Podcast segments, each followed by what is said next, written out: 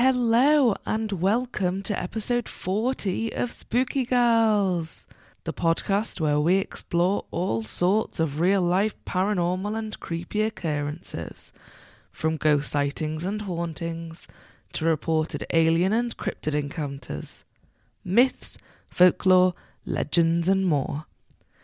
Every episode, we cover a different true spooky story. We're your hosts. I'm Katrina. And I'm Jasmine. Hello again, everybody. Hello, everyone. Hello, hello. It's been a while. It's been a minute. But here we are, episode 40. My God. Yeah, I feel like every single episode introduction is just us apologizing for why the episode is late. but um, we we genuinely had some. Um, my com- my laptop yesterday just was not having any of it. It just Technical difficulties, Yeah. as they say. just shut down. Oh. But we have something very very special planned for the 40th episode. Do you want to uh, take it away, Jasmine? So, um, so to thank you guys for sticking with us this long, um, I took it upon myself to do the most ridiculous thing I might have ever done in the name of, well, anything aside from that one time in drama when I was made to watch this woman um, pour her own snot over her head. Oh, Don't go to drama school, guys. Aside from that time, this might have been the strangest thing that I've ever done for a project. And I basically um, took a well known game and I simplified it. And I call it Jasmine's D&D Rules, aka Choose Your Own Adventure slash Chaotic as Fuck version. So, um, so to anyone that's actually an avid player of this game, number one, congratulations, you are a true nerd. And number two, I apologize. I do, I do apologize because I have really, um, butchered it. I have sliced and diced and trimmed. It is basically turkey bacon without the bacon uh, or the turkey. It's just nothing. I'm kidding. It's going to be good. So I will be, let me just explain. I did explain yesterday for Catty, but I will rehash a few things. Yeah, because Katrina's never played D and D, and as soon as she saw everything, was like, "What? What the fuck am I doing?" So the thing is, I I've always I've always loved fantasy games and movies and stuff, but I also am terrible with numbers. So when I saw that D and D was about like adding and subtracting and rolling the dice and keeping track of your score, I was like, fuck that, I could never play this game.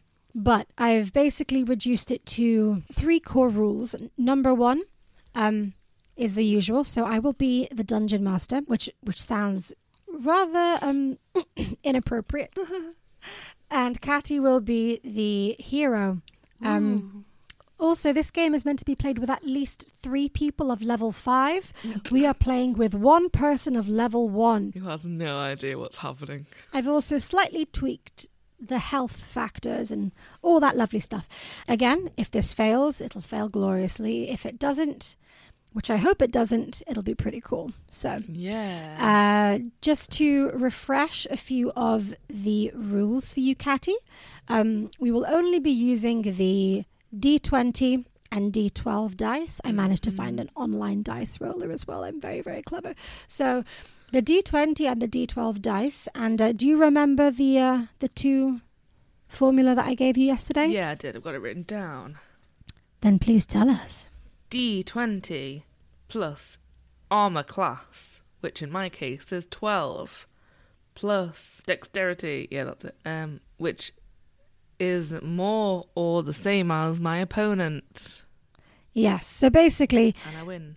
I will be rolling for the enemies um, as the dungeon master. So whatever Catty rolls has to be higher than my own armor class. And what's the second rule? That my damage is D12 plus four, Yes. which is my attack bonus. yes, very clever. So, Is that how it works? yep. So basically, the first one was to ascertain whether or not she hits the opponent, and the second one was to say how much damage she did. So Literally, whatever is on that dice when she rolls it is how much damage she does. Yes, I know that's not how you play it. Listen, I don't give a fuck, right? I want this. This game is meant to be many hours long. We have to make it about less than one hour, so go with me. Relax.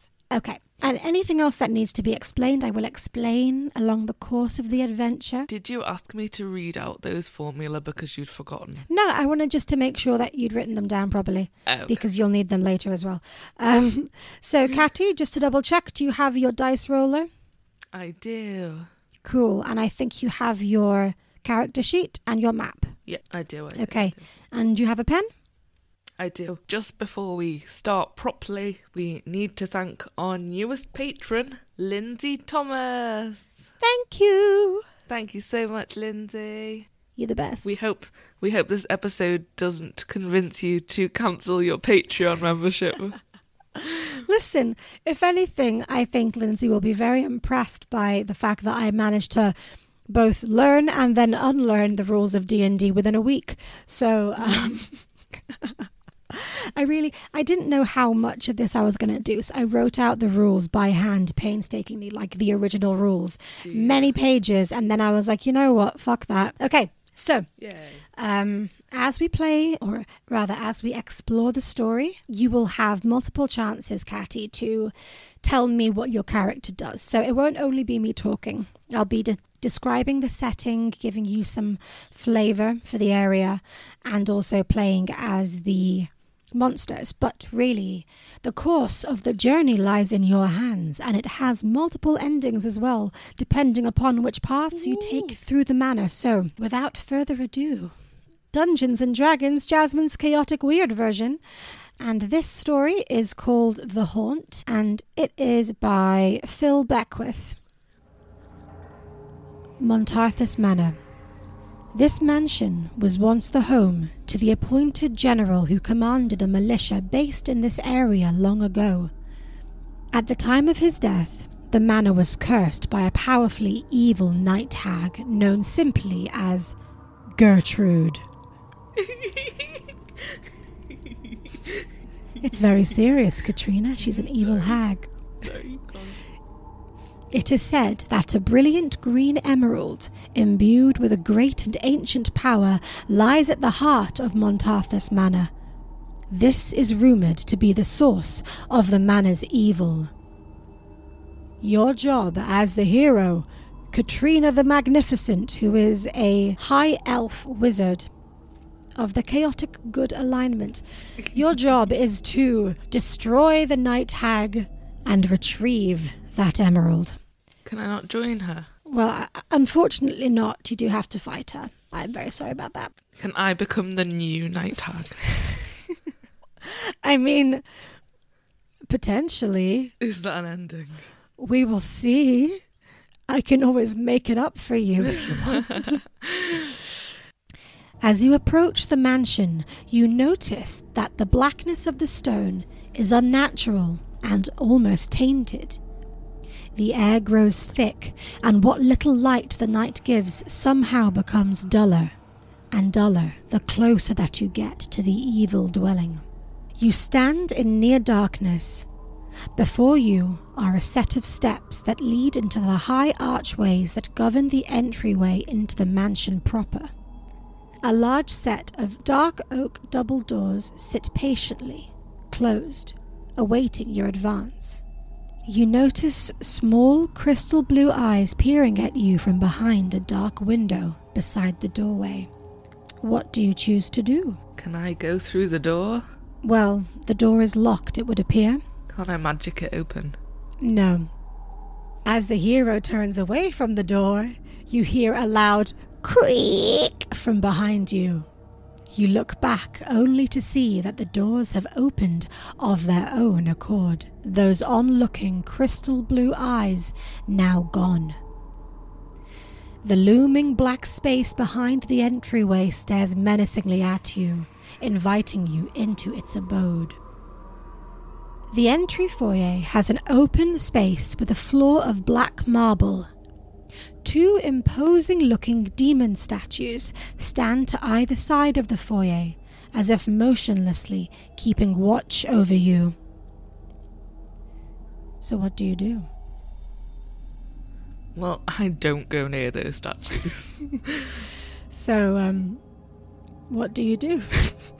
and I like smash them. You want to smash the statues? Well, as you go to smash the statues, the gargoyles leap to life. Now you must enter into battle with the gargoyles. Oh no. Right, so whilst I'm doing this, you must start to roll. Roll. I only got I only got sixteen.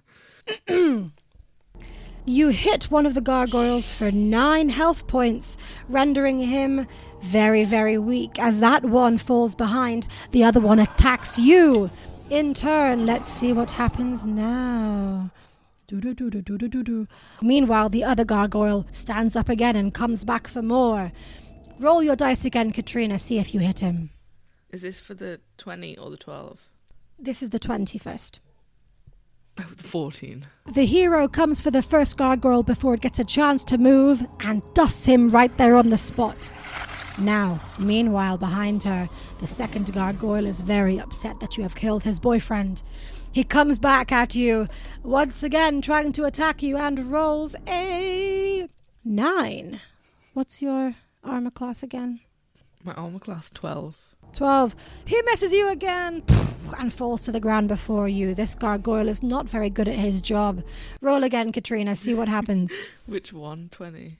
20 and then 12 if you get successful. Twenty. Okay, now you get to roll the 12. The hero lunges toward the gargoyle and pierces him with her short sword.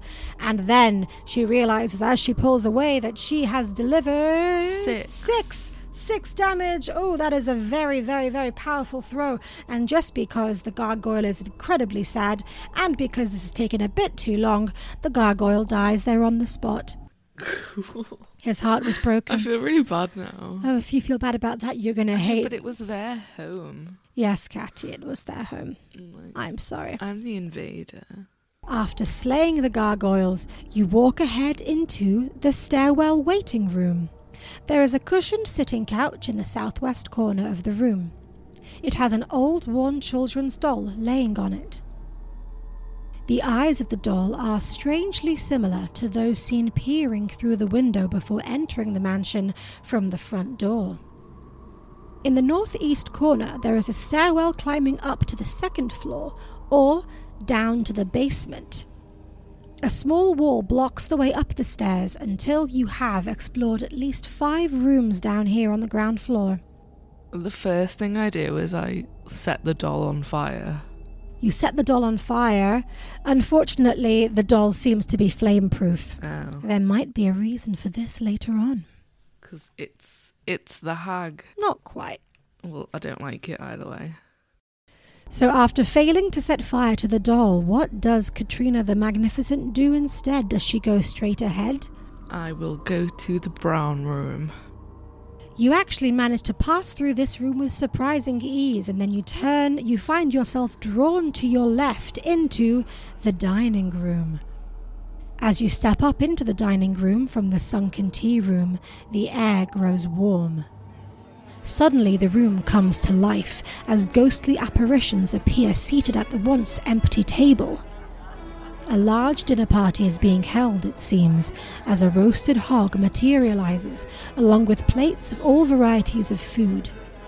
Jugs of foaming ale are being shared between ghostly companions, and a large spectral man stands at the head of the table. A serious scowl and a frown are cemented over his face as he overlooks his guests who seem to be enjoying themselves.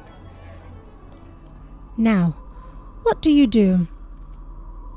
I say hello. As Katrina strides into the room to say hello, the room abruptly becomes quiet. All talking and laughter coming to a close. Every ghost in the room is now facing you when the man at the head of the table rushes towards you, floating right through the hard wooden dining table, screaming, You should not be here! Leave this place! Then the room is empty once more, dark and cold again. The ghosts are nowhere to be seen, and there is no sign of the man who had rushed at you. I go, well, that was a weird trip. and into the next room. Okay.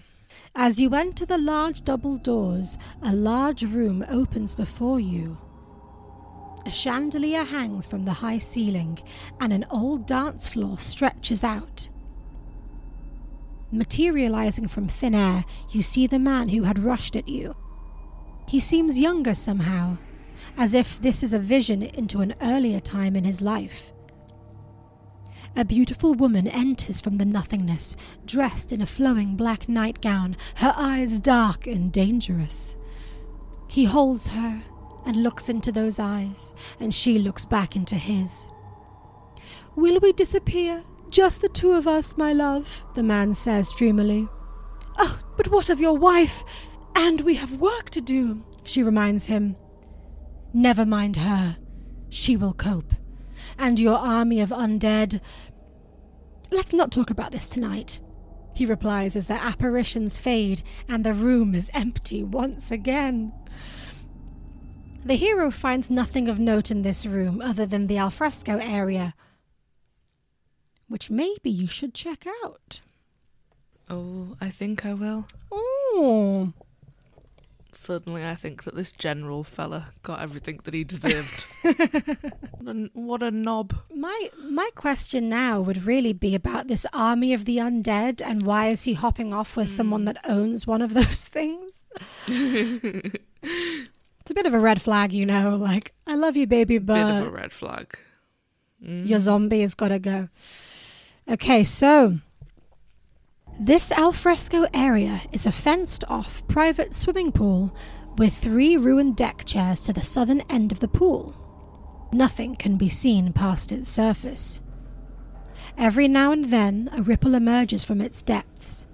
There are multiple skeletal remains around the closest side of the pool. You notice a gleaming, bejeweled sword lying on the deck beside the pool on the opposite end. Oh, hell yeah. What do you do? Oh, I go and get that sword. Oh dear, well, as the hero goes to retrieve the sword, a giant beholder zombie rises from the murky green water and attacks. I'm a wizard elf. Like, what's a zombie to me? Okay. Okay, Mr. Mr. In Smartass, let's uh let's see if you can actually mm, let's see if you got me. Okay. I'm a zombie.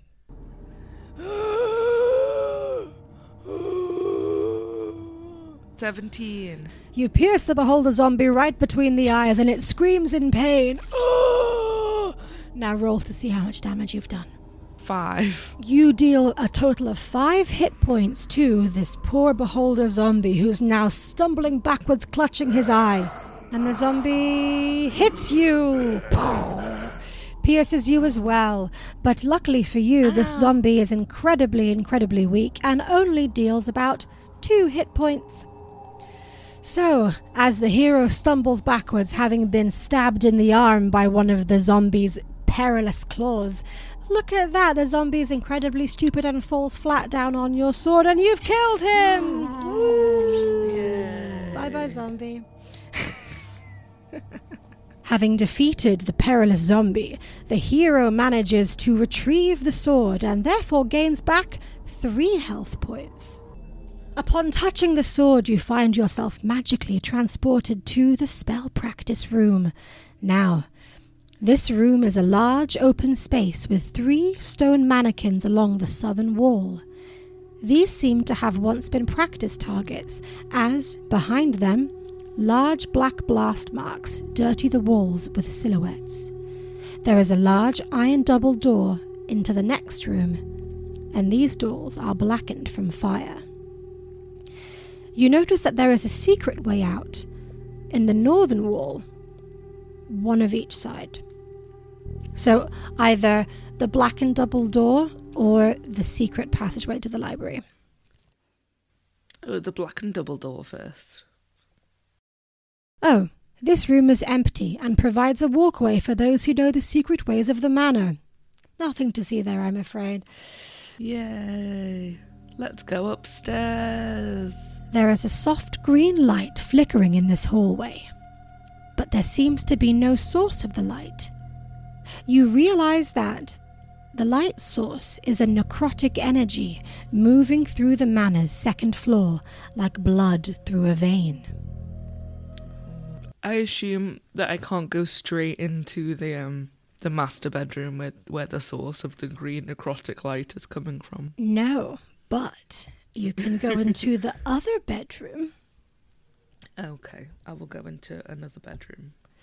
Okay, so you enter into the guest rooms, both of which are dusty and full of sticky cobwebs. But then, Yum. on one of the beds, dusty and alone, sits a simple children's doll, harmlessly peering straight ahead through unblinking eyes. Oh, for fuck's sake. The hero turns her back and heads back into the hallway. Suddenly, the air grows cold and a distorted lullaby emanates from the doll's room. Can I just say that the hero would never turn her back on that thing? Well, I was going to say just now, would you like to re enter the room? Yeah, sure, why not? Are you sure? Yeah, fuck that thing. Let's get it. Okay. As you re enter the room, the doll attacks you. She misses you. The doll swerves to the side of you and lands flat on her ugly little face, cackling away evilly as the evil lullaby music continues to a loud crescendo all around you. What do you do? I attack her, obviously. The hero lunges for the doll who is lying on the floor, crippled by her own hilarious fall. And you hit the doll for three points, and she rolls away from you as if nothing ever happened. Suddenly, she runs out of the room, cackling evilly, as the creepy lullaby music follows her out. What do you do next? I'm gonna follow that little bitch. You follow her out into the hallway and find that she has mysteriously vanished. Let's go into another room that I've not been in. Okay, so you enter into the kitchen. There is a hot plate with a fire pit below it, though it has not been used for a millennia. There is a bench on the southern wall and wooden cupboards fixed above head height on all sides. Pots, pans, knives, and cups, dulled and tarnished from age, all hang from hooks below the cupboards. The hero instantly sees a small treasure chest on the hot plate on the opposite side of the room. Upon entering the room, you notice that the air has grown colder and the cupboard doors have begun to move slightly with a creak, all by themselves. What do you do? I'm gonna get that treasure. I'm gonna use magic. Gonna use magic? Okay, which magic spell are you going to use? What's my options? Burning Hands or Mage Armor? What does the mage armor do? I'm making it up as I go along. It's gonna give you protection. Oh. Um. Let's burn it. Let's burn it. As Katrina the Magnificent approaches the chest, ready to burn it with her magic spell of Burning Hands, which sounds a lot like an STD, suddenly the cupboards fly open and out flies a poltergeist. Now, the poltergeist controls the knives, and one by one the knives attack the hero. What do you do? Armor. Armor spell. Mage armor! Pew, pew, pew, pew. The knives bounce off the hero, and then the poltergeist runs away in fear of this powerful wizard. However, however, there is something our hero did not see, or rather, someone. Ooh. Standing silent in the far left corner, the doll is clutching a fallen knife. She cackles away, stabbing at you. Your mage armor seems useless in the face of this terrifying demonic little toy. What do you do next? Fire. I'm gonna set that little bitch on fire. Katrina uses the fire. Like I did in the beginning. Come here, you fucking bitch. Okay, um. The doll runs away gleefully into the night, escaping you once more, the strange lullaby filling the air as she leaves. I'm going to get that little shit. Can't catch me. Like, the thing is, all I could think of when I was reading this was Angie, of course, from the new Resident Evil game. Try and find me. Okay. Right, where is it? Okay. You leave the kitchen, and as you enter this new room, you notice something that seems very unnatural, though not unexpected, in a place such as this. It is a skeleton busy at work behind a writing desk, frantically writing notes in a translucent, ethereal ledger book. It looks up at you with empty eye sockets. Its jaw starts to move as a hauntingly high pitched voice says, you are here! He has been waiting for you! You may proceed, Advisor Gertrude! From behind, you feel something evil and dark trespass through your bodies, and the aspect of a dangerously beautiful woman with dark and deadly eyes walks straight through you, a smirk on her ghostly lips.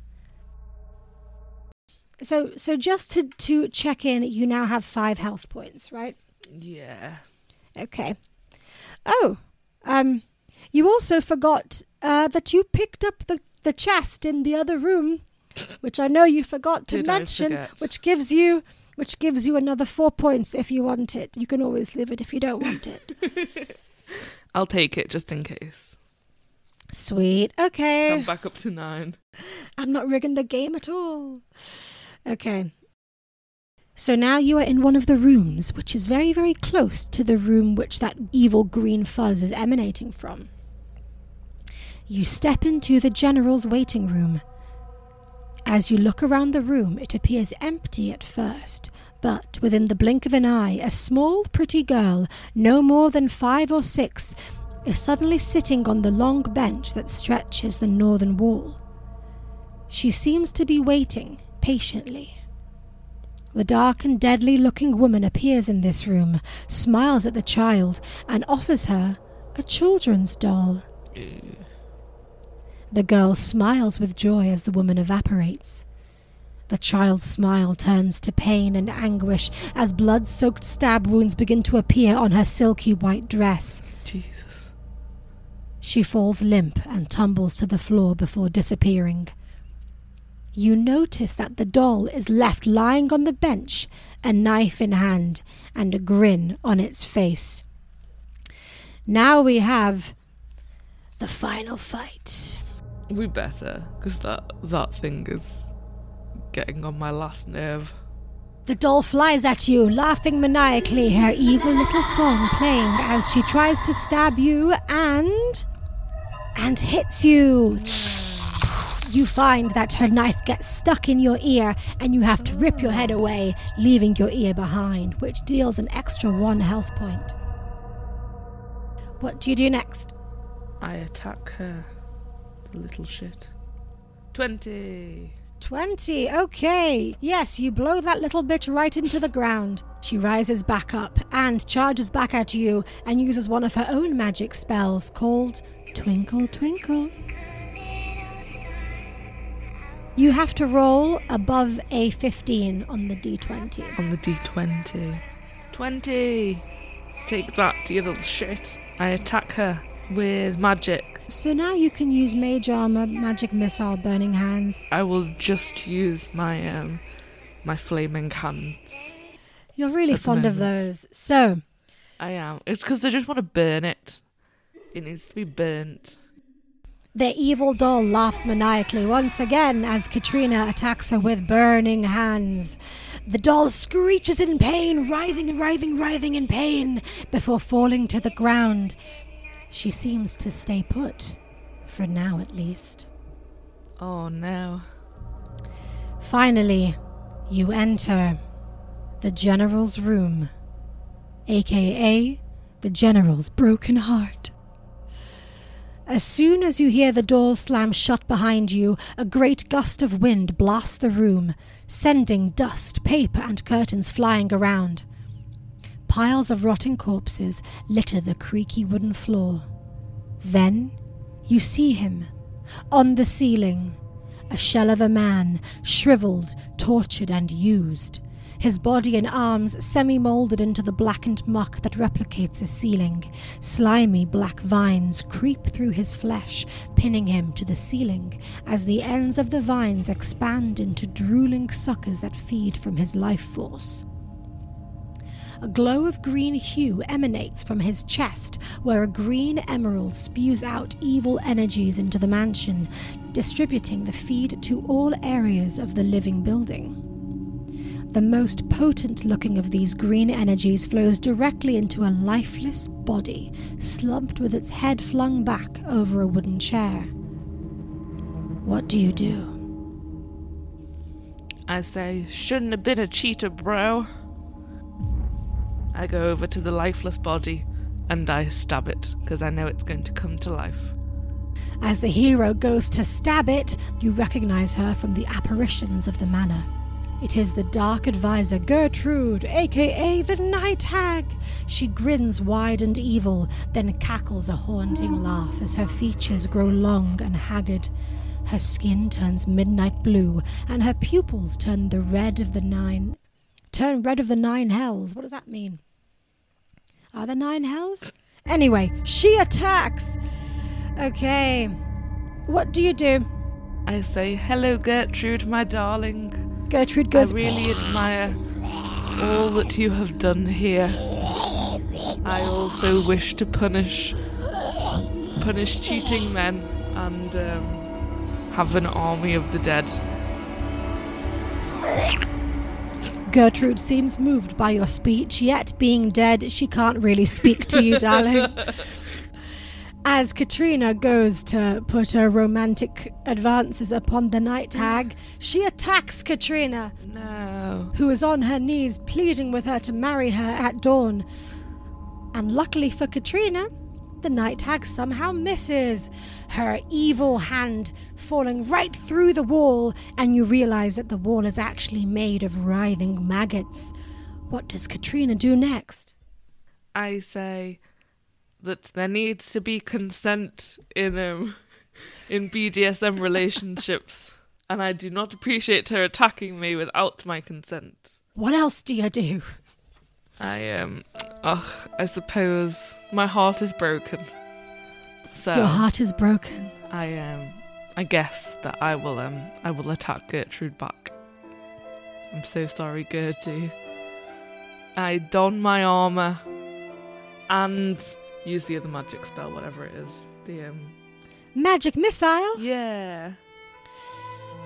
With a heavy heart, Katrina, crying tears of blood and pain, dons her beautiful armor, which sparkles the same beautiful blue as Gertrude's own skin, and fires into her face the magic missile, which blows Gertrude clean through the wall.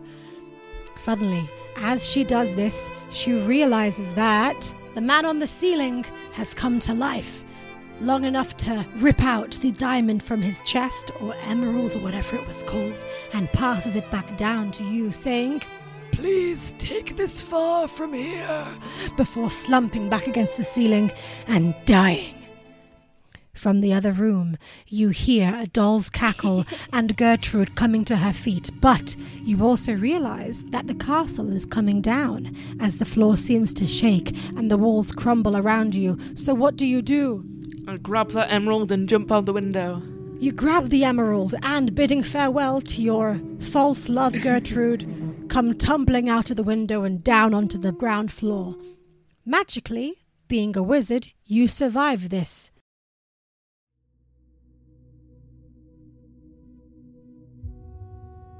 You've managed to escape the falling manor, which has been the epitome of true evil. The night hag Gertrude has not been defeated yet, and the undead have yet to be laid to rest. She will be hunting you for the rest of your life. You know not who the hag's victim was, however, they did leave you the emerald in their departure. Now, standing before you are the piles of rubble and decayed remains of the manor, finally resting in peace. The bodies of Gertrude and the doll are nowhere to be found. The night begins to grow old as the first hints of dawn start to creep over the horizon. It is then, amongst the woods that surround the manor, you notice a pair of glowing, crystal blue eyes.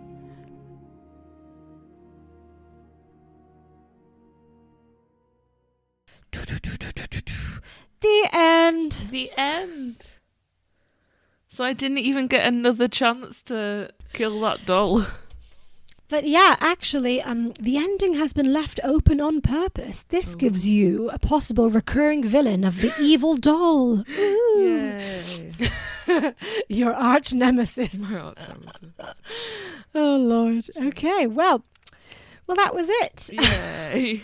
I loved that. You are welcome. Thank you very much. Um, if you guys have any thoughts or feelings, please keep them to yourself.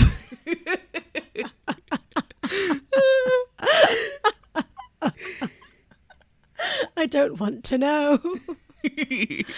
I literally I stopped Oh, following my own rules about halfway through. I was like, "Fuck it, I'm going to make everything up." roll and you die for the for the for like upstairs, the entire upstairs. I didn't roll anything. No, I mean you just you just stopped asking me to roll the dice. Yeah, I was like, "Fuck it, like it's it's cool." I'm done. Also, because I realised that we are running a bit late on time, and I was wondering if we might want to read at least one listener story, Oh yeah, we can. Yeah, yeah. yeah. um, just to round out the episode a bit and give people something to to actually enjoy about this episode. We'll read. No, no. Okay. Firstly, that was incredible, Jasmine. Thank you so much for all of your hard work. Because I know you've been doing, you've been planning this for like two weeks. Yes, and then and then I still didn't follow my own rules, No, even it though was I wrote amazing. them all down. Okay. Firstly, secondly, everyone thank Jasmine because it was truly wonderful. Thank you. I'm sorry, guys. I just, you know what? I tried it. Um, looking back, I do have some areas of work. you know, No. odd kink here or there. Um, yeah. I mean, let me know what you reckon. If it was really terrible, please don't unsubscribe. Don't. Just don't tell me. Anyway, we will move on to some listener stories. yes. Now. So, actually, the first one isn't really a listener story, but it is an email from wonderful Andrew, the um, Yay. number one Spooky Gals fan. And his email reads Hello to my dearest Jasmine and Katrina. I just wanted to say congratulations on episode 40. I have loved every single episode and Patreon episode, and I'm proud to have joined you since day one to be your number one fan and hopefully biggest cheerleader. Sadly, I don't have a spooky story to share with you for this magnificent milestone, unless you count the time a very large spider crawled over my chest in bed, or the time my dad and I got lost in a Malaysian jungle. But I already know that this episode will be a fantastic one. Oh. Please feel free to use as much or as little, or indeed none of this message on your episode, but I couldn't let your 40th episode go by without dropping you a message. All my love, your friend, now and always, Andrew. P.S. Love you both lots. Oh. Oh, Andrew. Thank you, Andrew. Andrew actually made um he made his own Spooky Gals merch. He Yes, has a he T-shirt that says Spooky Gals number 1 fan. Um Thank you so much. thank you, my love. Sweetest boy.